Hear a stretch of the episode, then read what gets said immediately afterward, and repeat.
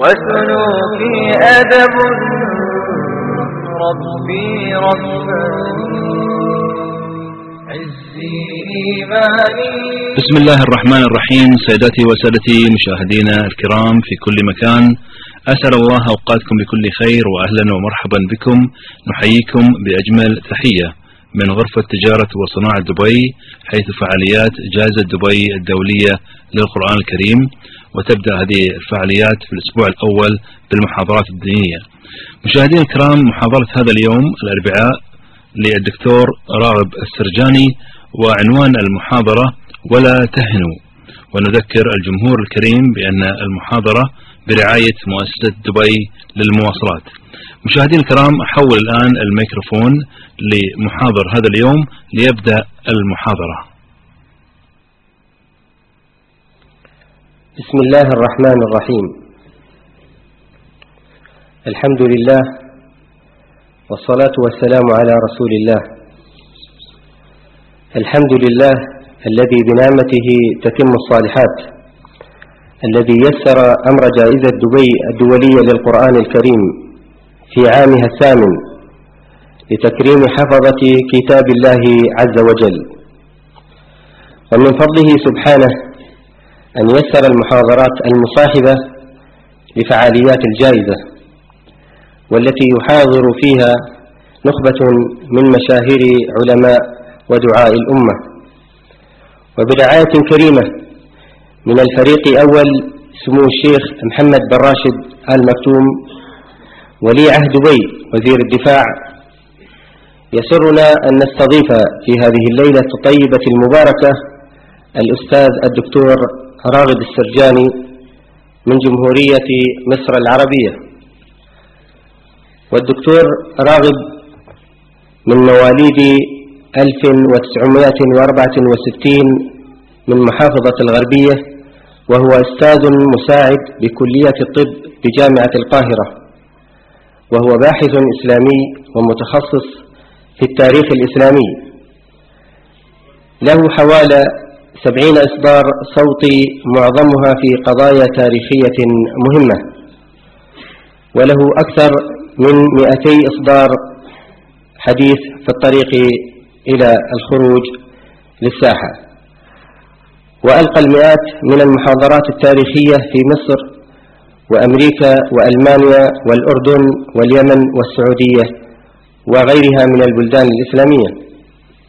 من إصداراته الأندلس من الفتح إلى السقوط فلسطين حتى لا تكون أندلسا أخرى. أبو بكر الصديق رضي الله عنه الصاحب والخليفة في ظلال السيرة النبوية وشرائط مفردة كثيرة مثل كيف تحفظ القرآن كيف تحافظ على صلاة الفجر. فلسطين لن تضيع كيف الحج ليس للرجال فقط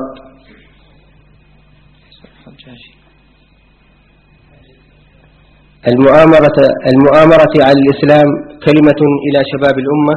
الحج ليس للحجاج الحج ليس للحجاج فقط. وغيرها كثير من الإصدارات المهمة والشيقة والتي يتميز من خلالها في طرحه آه، الشيق. نترك الجمهور الكريم ومشاهدينا الأعزاء محاضرنا ليلقي علينا محاضرة بعنوان ولا تهنوا فليتفضل مشكورا مأجورا. أعوذ بالله السميع العليم من الشيطان الرجيم. بسم الله الرحمن الرحيم. إن الحمد لله نحمده ونستعينه ونستغفره ونستهديه ونعوذ بالله من شرور أنفسنا ومن سيئات أعمالنا. إنه من يهده الله فلا مضل له ومن يضلل فلا هادي له وأشهد أن لا إله إلا الله وحده لا شريك له وأشهد أن محمدا عبده ورسوله. أما بعد فأهلا ومرحبا بكم في هذا اللقاء الطيب المبارك وأسأل الله عز وجل أن يجعل هذا اللقاء في ميزان حسناتنا أجمعين. وأسأل الله عز وجل أن يجازي خيرا كل من ساهم وأعد وحضر في هذا اللقاء. إخواني في الله لا شك أن رمضان يأتي بفرحة يأتي بفرحة على كل المسلمين على الصغير وعلى الكبير. على الرجال وعلى النساء على الأغنياء وعلى الفقراء يأتي بفرحة على كل المسلمين. لكن لا شك أيضا أننا في هذا الشهر وفي شهور رمضان السابقة نشعر في أنفسنا بشيء ثقيل. نشعر بغصة في الحلق لأننا ننظر إلى أحوال المسلمين في بلاد العالم المختلفة فنجد الكثير من المشاكل. الكثير من المصائب الكثير من الأزمات الطاحنة القوية الشديدة المؤثرة على سير الأمة. ليست فقط المشاكل السياسية والعسكرية في فلسطين وفي العراق وفي الشيشان وفي كشمير وفي السودان وفي غيرها ولكن مشاكل في فروع شتى كثيرة. هذا يصيب المسلم بنوع من الألم والأسى. مشاكل في الأمية على سبيل المثال. أكثر من خمسين في المية من الأمة الإسلامية تعاني من الأمية. الأمية التامة عدم القراءة والكتاب. مشاكل الفساد الإداري منتشرة في كل بقاع العالم الإسلامي. تقرير الأمم المتحدة سنة 2003 في قضايا الفساد الإداري بيعطي درجة من عشرة لكل دولة. اللي جايب عشرة من عشرة يبقى دي أعظم درجة في درجة الشفافية والبعد عن الفساد الإداري. لو نتخيل أن العالم الإسلامي فيه دولة واحدة تعدت حاجز الخمسة من عشرة دولة ماليزيا خمسة وثلاثة من عشرة من عشرة فقط وكل العالم الإسلامي تحت الخمسة أو خمسة وتحت خمسة خمسة تونس وبعد كده تحت خمسة كل العالم الإسلامي. أكثر من ستين دولة. يتفشى فيها الفساد الإداري بشكل لافت للنظر. قضايا الإنجاز العلمي والتقني فيها تردي كبير في العالم الإسلامي. العالم الإسلامي ينفق كميات ضئيلة من دخله على الإنجاز العلمي. أكبر دولة عربية تنفق على الإنجاز العلمي الإمارات. ستة من عشرة ستة من عشرة في المية من الدخل تنفق على الإنجاز التقني والعلمي يعني حوالي ستة في الألف. وهذه نسبة نسبة تعتبر مرتفعة نسبيا. بقية العالم الإسلامي كله ثلاثة من عشرة في المية أو اثنين من عشرة في المية ينفق على الإنجاز التقني. إسرائيل تنفق على الإنجاز التقني اثنين وأربعة من عشرة في المية. يعني مصر بتنفق اثنين من عشرة. إسرائيل بتنفق قد مصر 12 مرة على الإنجاز التقني. هذا كله يعطي مبررات لما نراه على الساحة. هذه التغيرات الكبيرة جدا في العالم الإسلامي تعطي انطباع أن الأمة بعيدة عن القيادة والريادة. ثم ننظر إلى كتاب الله عز وجل. نجد تباينا كبيرا بين وصف رب العالمين سبحانه وتعالى لهذه الأمة وبين الواقع التي تعيشه أمة الإسلام. نجد أن الله عز وجل يقول في كتابه الكريم كنتم خير أمة أخرجت للناس. تأمرون بالمعروف وتنهون عن المنكر وتؤمنون بالله. يقول سبحانه وتعالى وكذلك جعلناكم أمة وسطا لتكونوا شهداء على الناس ويكون الرسول عليكم شهيدا. يقول صلى الله عليه وسلم أنتم شهداء الله في الأرض. أنتم أيها المسلمون شهداء الله في الأرض. يقول ربعي بن عامر رضي الله عنه وأرضاه يلخص حياة المسلمين في الأرض. يقول لقد ابتعثنا الله لنخرج العباد. كل العباد إخواني في الله. لنخرج العباد. من عبادة العباد إلى عبادة رب العباد. ومن جور الأديان إلى عدل الإسلام. ومن ضيق الدنيا إلى سعة الدنيا والآخرة. هل هذه هي مهمة المسلمين؟ في ذلك الوقت هناك تباين كبير لا شك. لا شك أن المسلمين لا يتبوؤون المكانة التي وضعها فيهم ربهم سبحانه وتعالى. الأمم المتحدة أيضا في تقرير تقسم العالم حسب الإمكانيات العلمية في كل قطر إلى خمس فئات. فئة القادة وفئة القادة المحتملون يعني potential leaders يعني ممكن يبقى قائد مستقبلا. والفئة الثالثة النشطون والرابعة المهمشون والخامسة آخرون. يعني ما لهمش في قضية الإنجاز التقني والعلمي بالمرة للأسف الشديد أن طائفة القادة 18 دولة ليس فيها دولة إسلامية واحدة فيها إسرائيل. في داخل هذه 18 دولة القاعدة. القادة المحتملون 18 تانيين فيهم ماليزيا فقط. ثم النشطون فيهم حوالي سبع أو ثمان دول إسلامية من أصل حاجة وستين دولة إسلامية. ثم بعد ذلك المهمشون والآخرون تندرج فيها معظم بلاد العالم الإسلامي. هذه كلها أزمات إخواني في الله وفيها كما رأينا تعارض مع وصف ربنا سبحانه وتعالى لأمتنا في كتابه وهو سبحانه وتعالى يقول الحق المطلق سبحانه وتعالى. إذا هناك خلل في الأمة في داخلها. الأمة إخواني في الله لا تهزم مطلقا بقوة أعدائها ولكن بضعف من داخلها. هناك أمراض تتفشى في الأمة تؤدي إلى هذه النتائج. لا شك. وما أصابكم من مصيبة فبما كسبت أيديكم ويعفو عن كثير. سبحانه وتعالى.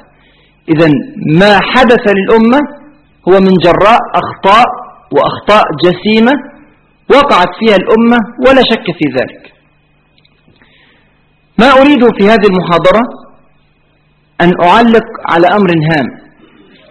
ترى في الزمان التي أو الذي كثرت فيه الأخطاء ووقعت فيه المصائب على الأمة ترى ما هي لغة الحوار ولغة الخطاب من الدعاة إلى المدعوين من العلماء إلى من يعلمون. من المدرسين إلى تلامذتهم من الآباء إلى زوجاتهم وأبنائهم. ما هي لغة الحوار؟ نعلم أن هناك أخطاء وأخطاء كثيرة وجسيمة. أتراه زمان التقريع وعد الأخطاء وجلد الظهور بالسياط وإبراز هذه المشاكل الضخمة بصورة قد تقعد صاحبها عن الحركة وعن العمل وعن إعادة الإصلاح من جديد أم تراه زمن مد اليد والتربيت على الأكتاف وبث الأمل في النفوس وبث روح التفاؤل وإعطاء الأمة فرصة جديدة للقيام وهي لا شك ستقوم لأن هذا وعد رب العالمين سبحانه وتعالى. فلغة الحوار أي اللغتين أصلح؟ كثير من الدعاة يلهبون ظهور المسلمين بالسياط. أنتم فعلتم كذا وكذا. كانوا في السابق يفعلون كذا وأنتم تفعلون كذا وكذا. كذا يفعلون كذا وأنتم لا تفعلون وأنتم لا تفعلون وأنتم لا تفعلون. مرة والثانية والثالثة حتى يصاب المسلم بإحباط. مع هذا الإحباط من المستحيل أن يقوم. احفظوها جيدا إخواني في الله. المحبطون لا يغيرون. الإنسان المحبط ليس له طاقة على التغيير بس الأمل هذا أمر في غاية الأهمية. بدلا من الاجتهاد في طريقة الحوار تعالوا إلى كتاب رب العالمين سبحانه وتعالى.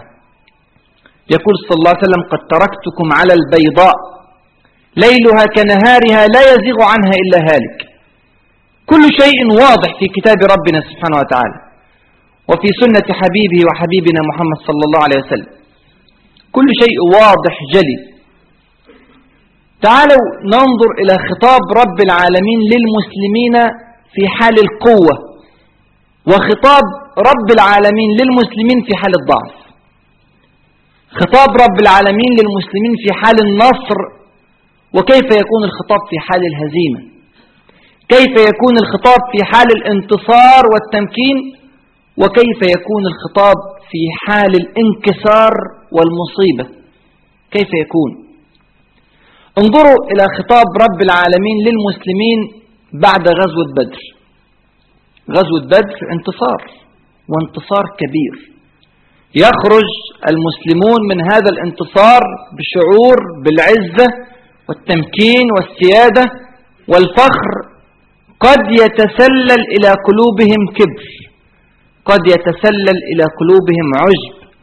قد يتسلل إلى قلوبهم أنهم فعلوا ذلك بأيديهم وليس النصر من عند الله عز وجل. هذا أمر خطير. لذلك سبحان الله تجد أن القرآن الكريم كان شديدا جدا على المسلمين في التعليق على غزوة بدر. مع أن المسلمين يخرجون من انتصار. نريد أن نتعرف على هذا يا إخواني حتى نعرف لغة الحوار. إذا خطبت إنسانا منتصرا كيف تخاطبه؟ وإذا خطبت إنسانا منكسرا كيف تخاطبه؟ يقول ربنا سبحانه وتعالى في السورة التي نزلت لوصف غزوة بدر ولتمجيد غزوة بدر سورة الأنفال. أول آية في سورة الأنفال يسألونك عن الأنفال. أول آية لم يذكر موقفا عظيما من مواقف المسلمين لم يذكر موقفا جليلا من مواقف المسلمين لم يذكر ثباتا ولا جهادا ولا قتالا ولا كل هذه الأمور ولكن ذكر يسألونك عن الأنفال. كل الأنفال لله والرسول فاتقوا الله وأصلحوا ذات بينكم وأطيعوا الله ورسوله إن كنتم مؤمنين. إنما المؤمنون الذين إذا ذكر الله إلى آخر الآيات. يذكر مرضا وقع فيه المسلمون. يذكر آفة أصابت المسلمين. بعد غزوة بدر الاختلاف على الغنيمة. الاختلاف على تقسيم الغنيمة بين المسلمين. فيذكر هذا الأمر ليلفت الأنظار إلى عيب في القلب خطير جدا جدا هو الاختلاف على أمور الدنيا. ولم يذكر أمرا يرفع به من قيمتهم لأنهم في حالة نشوة وانتصار وفخر بهذا النصر العظيم في يوم بدر. وبعد أن ذكر هذا المقطع يأتي بالمقطع الآخر. شديد على المسلمين. يقول كما أخرجك ربك من بيتك بالحق وإن فريقا من المؤمنين لكارهون. يجادلونك في الحق بعدما تبين كأنما يساقون إلى الموت وهم ينظرون. يعني بعض المسلمين في غزوة بدر كان فيهم تردد كبير كأنما يساقون إلى الموت. وهم ينظرون.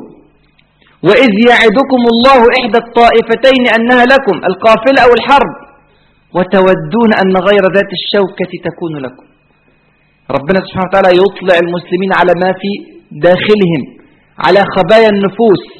كنتم تريدون القافلة. والله عز وجل أراد الحرب أراد يوم الفرقان سبحانه وتعالى. ولم ينسب النصر إليهم مرة واحدة في كل سورة الأنفال. بل دائما ينسبه إليه سبحانه وتعالى. هو الذي فعل كل شيء سبحانه وتعالى. يقول سبحانه وتعالى إذ يغشيكم النعاس أمنة منه وينزل عليكم من السماء ماء جند النعاس وجند المطر. ثم يقول إذ يوحي ربك إلى الملائكة أني معكم فثبتوا الذين آمنوا. الملائكة مع المسلمين.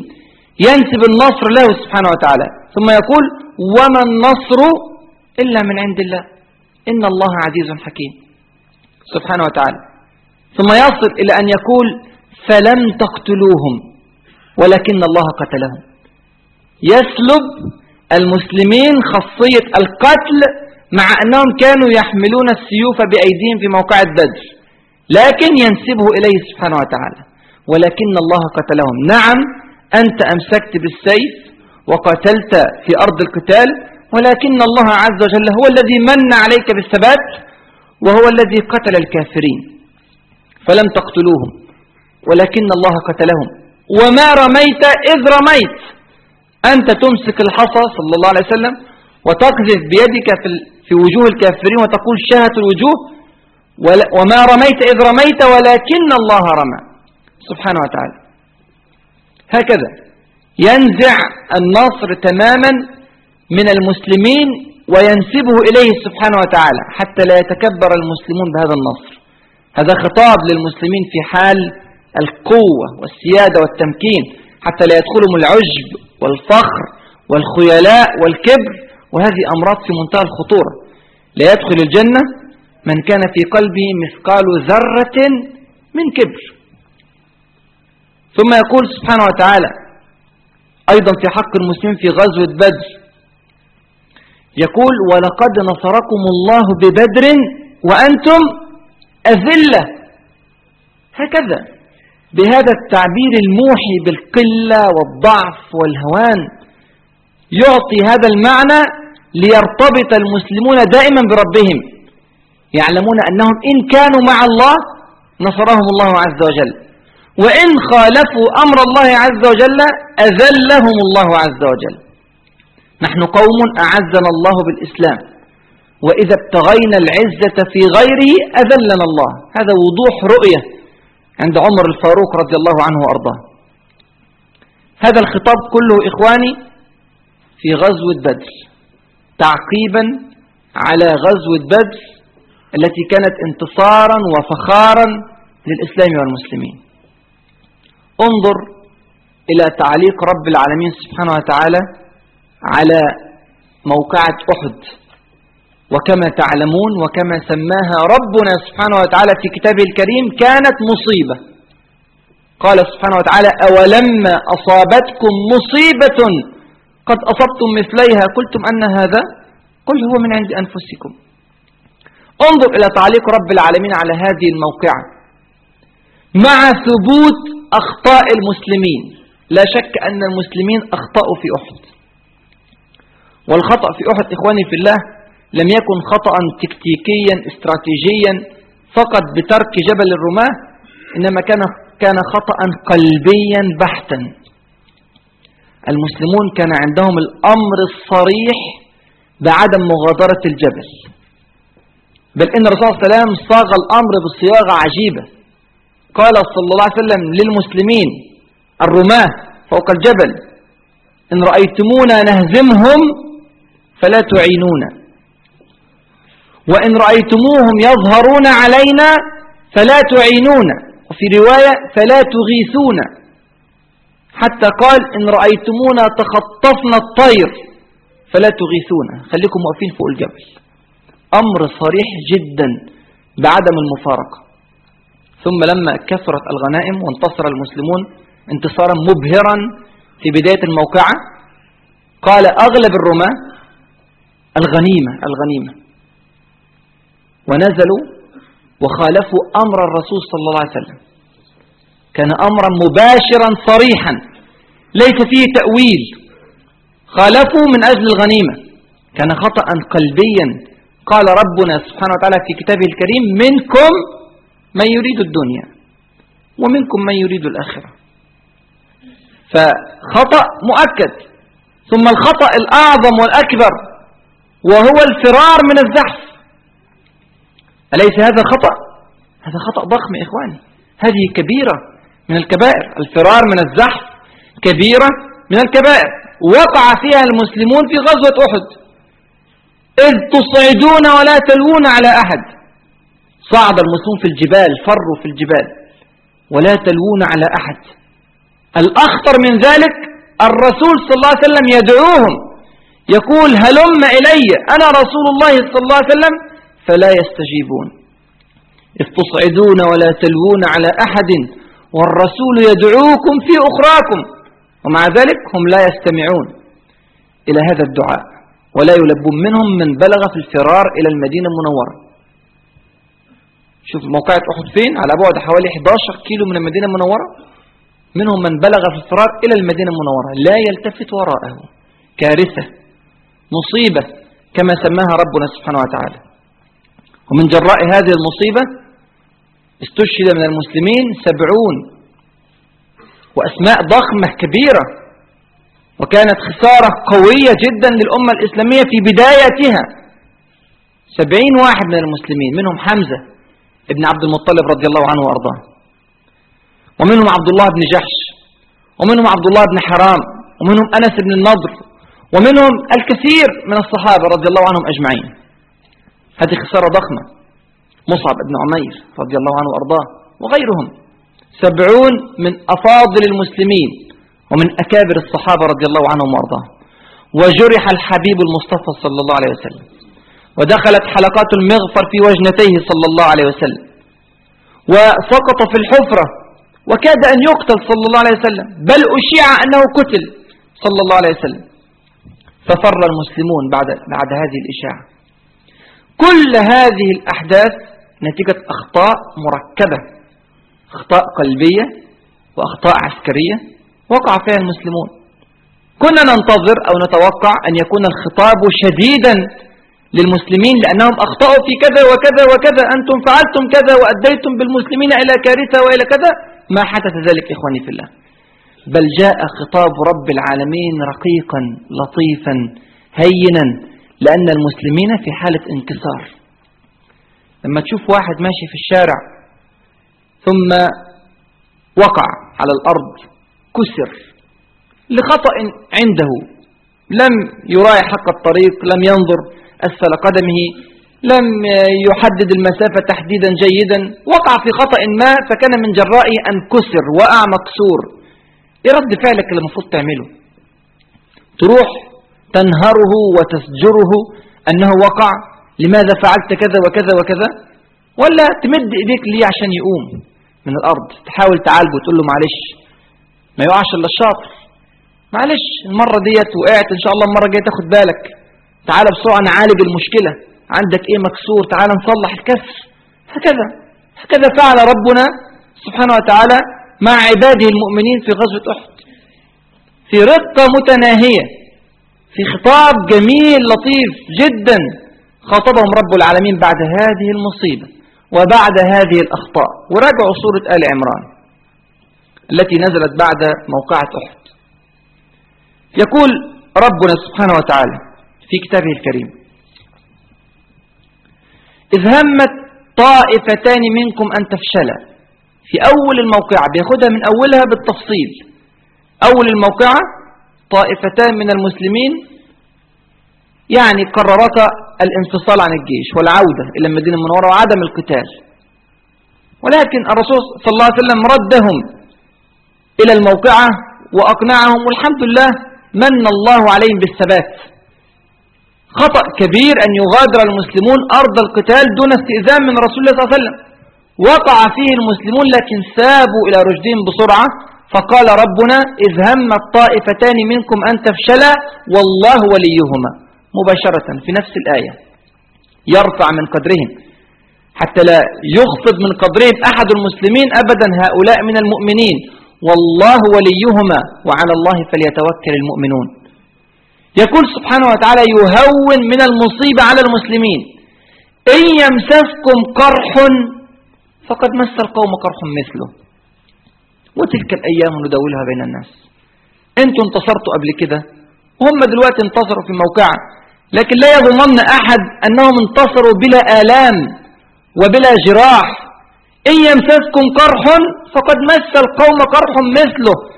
الكفار الذين قاتلوكم أصابهم مثل ما أصابكم من الهم والحزن والمصيبة والإيذاء.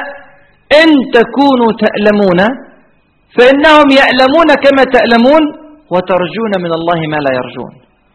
هم يألمون وآخرتهم النار. ونحن نألم ونسأل الله عز وجل أن يجعل آخرتنا الجنة. فارق مهول إخواني في الله. بين من يألم في الدنيا وينتظر الجنة وبين من يألم في الدنيا ومصيره في الآخرة إلى النار. هكذا الكل يألم في الدنيا. الكل ينال نصيبه من الألم والجراح بل والموت. أفإن مت فهم الخالدون. كل الناس يموت حتى رسول الله صلى الله عليه وسلم. الأنبياء والصالحون. كل يموت. ومع ذلك العاقبة مختلفة بالكلية عند المؤمنين والكافرين. إن يمسسكم قرح فقد مس القوم قرح مثله وتلك الأيام نداولها بين الناس وليعلم الله الذين أمنوا ويتخذ منكم شهداء. يا الله انظر المسلمون بعد غزوة أحد يشعرون بمصيبة. سبعين واحد استشهد يقول لهم ربنا هذه ليست مصيبة. هذا اختيار من رب العالمين سبحانه وتعالى. ويتخذ منكم شهداء. الشهيد حقا هو الذي فاز. نحن على خطر عظيم. نحن ما زالت في حياتنا بقية. نسأل الله الثبات في كل الفتن. أما الشهيد فقد أفضى إلى ما قدم. مات مقبلا غير مدبر. مات شهيدا مغفورا له الذنب.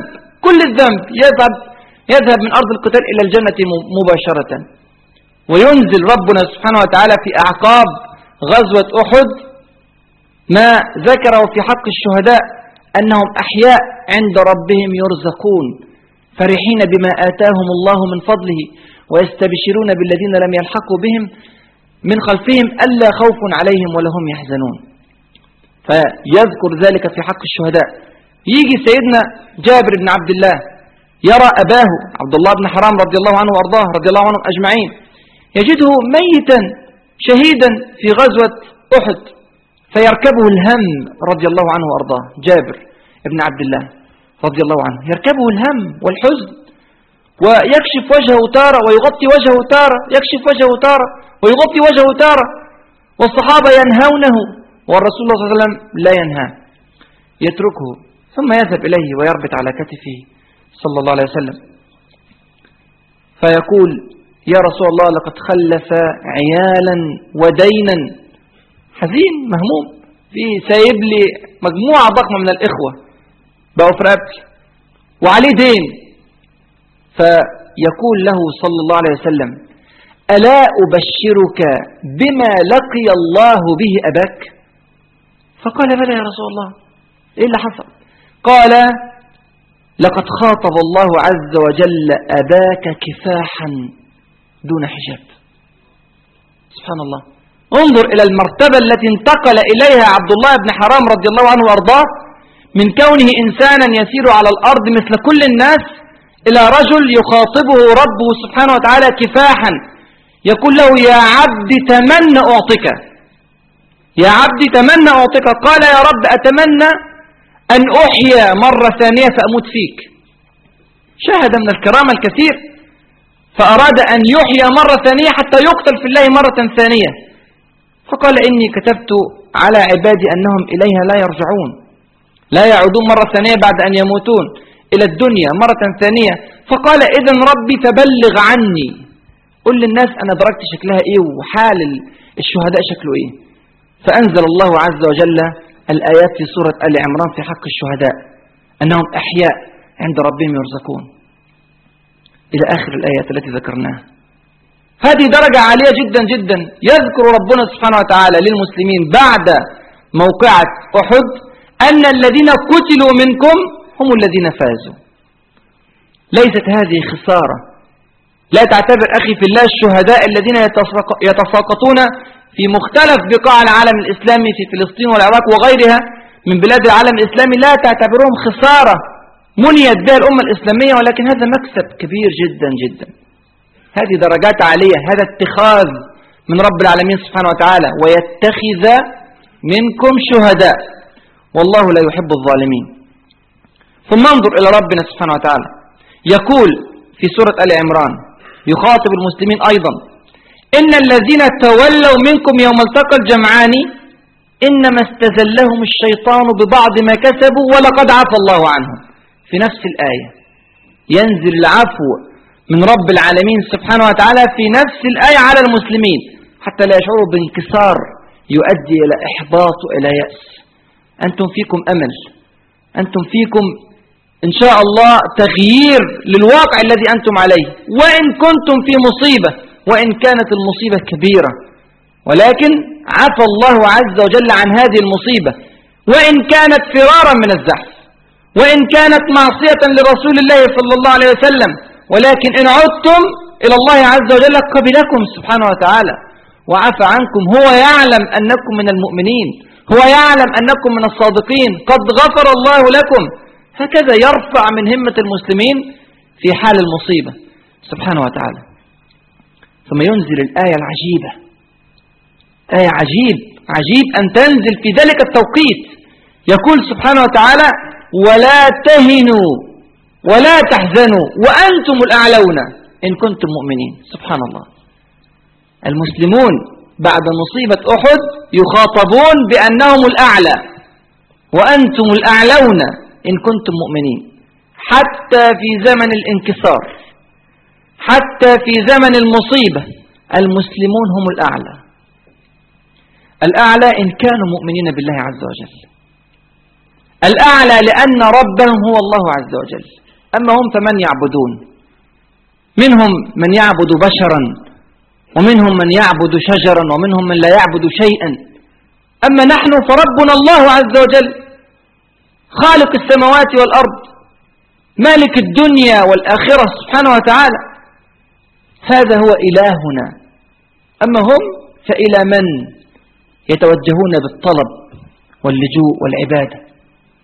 نحن رسولنا صلى الله عليه وسلم. أما هم فهم لا يتبعون رسلهم حتى رسلهم لا يتبعونهم بل على العكس إنهم يحرفون ويبدلون ويغيرون كلام رسلهم إنهم كانوا يقتلون أنبياءهم. أما نحن فأتباع الحبيب المصطفى صلى الله عليه وسلم خير البشر وسيد المرسلين صلى الله عليه وسلم. نحن كتابنا القرآن شرعنا دين الله عز وجل أما هم فأي شرع يتبعون؟ اليوم أكملت لكم دينكم وأتممت عليكم نعمتي ورضيت لكم الإسلام دينا. هذا الكتاب الذي بين أيدينا لا يأتيه الباطل من بين يديه ولا من خلفه. تنزيل من حكيم حميد. هذا شرعنا هذا كتابنا. أما هم فأي دستور يتبعون؟ هذا الدستور الذي نتبعه نحن ليس فيه ضلال بالمرة ليس فيه باطل بالمرة. ليس فيه زيغ بالمرة حق مطلق صواب مطلق. وهذه منة كبيرة جدا لأمة الإسلام والمسلمين. نحن نسأل الله عز وجل أن يكون مصيرنا إلى الجنة. أما هم فإلى أي شيء يتجهون إن ظلوا على كفرهم وعلى حربهم لله عز وجل ولأولياء الله عز وجل ولدين الله عز وجل؟ انظر إلى تعليق رب العالمين سبحانه وتعالى على حادثة أصحاب الأخدود. الذين فتنوا المسلمين في دينهم الذين صنعوا أخدودا وحركوا فيه القرية بكاملها. في عرف الناس هذه خسارة كبيرة جدا. في عرف الناس أن المسلمين حركوا بكاملهم. في عرف الناس أن الكفار انتصروا انتصارا مؤكدا مبهرا. انظر إلى كلام رب العالمين سبحانه وتعالى. إن الذين فتنوا المؤمنين والمؤمنات ثم لم يتوبوا فلهم عذاب جهنم ولهم عذاب الحريق. إن الذين آمنوا وعملوا الصالحات على الجانب الآخر إن الذين آمنوا وعملوا الصالحات لهم جنات تجري من تحتها الأنهار. ذلك الفوز الكبير. هذا هو الفوز الحقيقي. أن الإنسان يعلم أنه إلى الجنة يصير لأنه مرتبط بالله عز وجل. وأنتم الأعلون. إن كنتم مؤمنين. هذا خطاب رب العالمين سبحانه وتعالى إلى المسلمين بعد موقعة أحد بهذه الرقة المتناهية بهذا التخفيف عليهم من أثار المصيبة. قوموا انهضوا.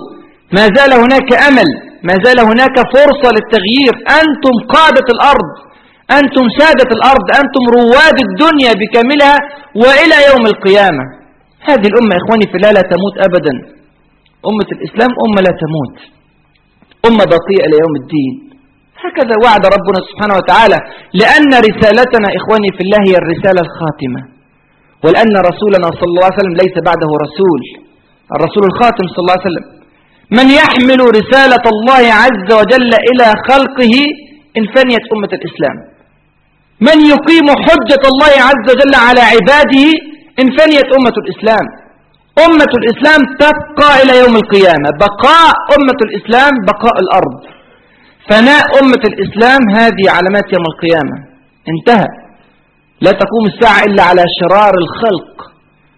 لكن إن كان في عمر الأرض بقية ففي عمر أمة الإسلام بقية بل والريادة والسيادة إن شاء الله رب العالمين. الرسول صلى الله عليه وسلم بعد غزوة أحد وما زالوا في أرض الموقعة. وقد استخفوا في الجبل صلى الله عليه وسلم ومن معه من الصحابة.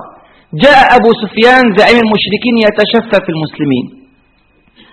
وسأل عن رسول الله صلى الله عليه وسلم وعن أبي بكر وعن عمر رضي الله عنهم أجمعين. سأل عنهم فقال صلى الله عليه وسلم لا تجيبوه. لا تجيبوه لئلا يكتشف الكفار مكان المسلمين. فقال أبو سفيان أما هؤلاء فقد كفيتموهم. ثلاثة دولة اتقتلوا خلاص الرسول صلى الله عليه وسلم وأبو بكر وعمر. هنا نشط عمر رضي الله عنه وأرضاه. أخذته الحمية والغيرة. قال فقد أبقى الله يا عدو الله ما يغزيك. نحن أحياء الثلاثة أحياء. فيريد أن يتشفى أبو سفيان. فقال أعلو هبل. هكذا. فقال صلى الله عليه وسلم ألا تجيبوه. ردوا بقى عليه قال ألا تجيبوه؟ قالوا بماذا نجيبه يا رسول الله؟ قال قولوا الله أعلى وأجل. هكذا. إن ظهرت أمة على أمة الإسلام فقولوا الله أعلى وأجل. إن ارتبطت بالله عز وجل يعليك رب العالمين سبحانه وتعالى. وإن ارتبطت بغيره يكتب عليك الذل والمسكنة قولوا الله أعلى وأجل. فقال أبو سفيان لنا العزى ولا عزى لكم. العزى الصنم الذي كانوا يعبدونه. لنا العزى ولا عزى لكم. فقال صلى الله عليه وسلم لأصحابه ألا تجيبوا؟ قالوا بماذا نجيبه يا رسول الله؟ قال قولوا الله مولانا ولا مولى لكم. ونحن نقول كذلك الله مولانا ولا مولى لهم. الله مولانا فمن مولاهم؟ الله مولانا ولا مولى لهم. ثم قال أبو سفيان يوم بيوم بدر والحرب سجال. انتصرتوا علينا في بدر انتصرنا عليكم في أحد. فقال صلى الله عليه وسلم لأصحابه ألا تجيبوه؟ فقالوا بماذا نجيبه يا رسول الله؟ قال قولوا لا سواء. أبدا مش زي بعض. لا سواء قتلانا في الجنة وقتلاكم في النار. هكذا.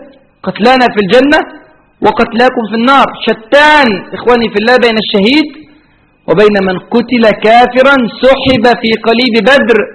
نودي بالخزي والندامة والحسرة وهو في قبره. شتان. هكذا علمهم صلى الله, عليه وسلم. وهم في أشد حالات التعب والجراح أن يذكروا الله عز وجل ويرتبطوا به ولا ييأسوا ولا يحبطوا هذه ليست من شيء من المؤمنين. قال سبحانه وتعالى في كتابه إنه لا ييأس من روح الله إلا القوم الكافرون. اليأس من صفات الكافرين ليست من صفات المؤمنين أبدا. يقول سبحانه وتعالى قال ومن يقنط من رحمة ربه إلا الضالون. هذه من صفات الضالين اليأس والقنوط والإحباط والكسل والفتور. أما المسلم فهو يتحرك إلى آخر لحظة من لحظات حياته إلى أن يخرج آخر نفس في سبيل الله عز وجل. الموت في سبيل الله كان أمنية عند هؤلاء.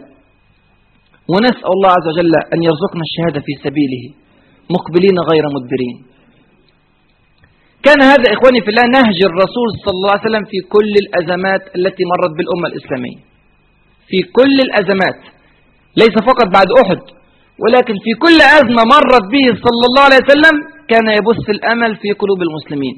وكان يغضب كثيرا كثيرا إذا رأى إحباطا أو يأسا في قلب مسلم. مهما كانت المسببات التي تؤدي إلى ذلك لا يعترف بأي مسبب. لا يجوز للمسلم أبدا أن يحبط أبدا لأنك ترتبط برب العالمين سبحانه وتعالى.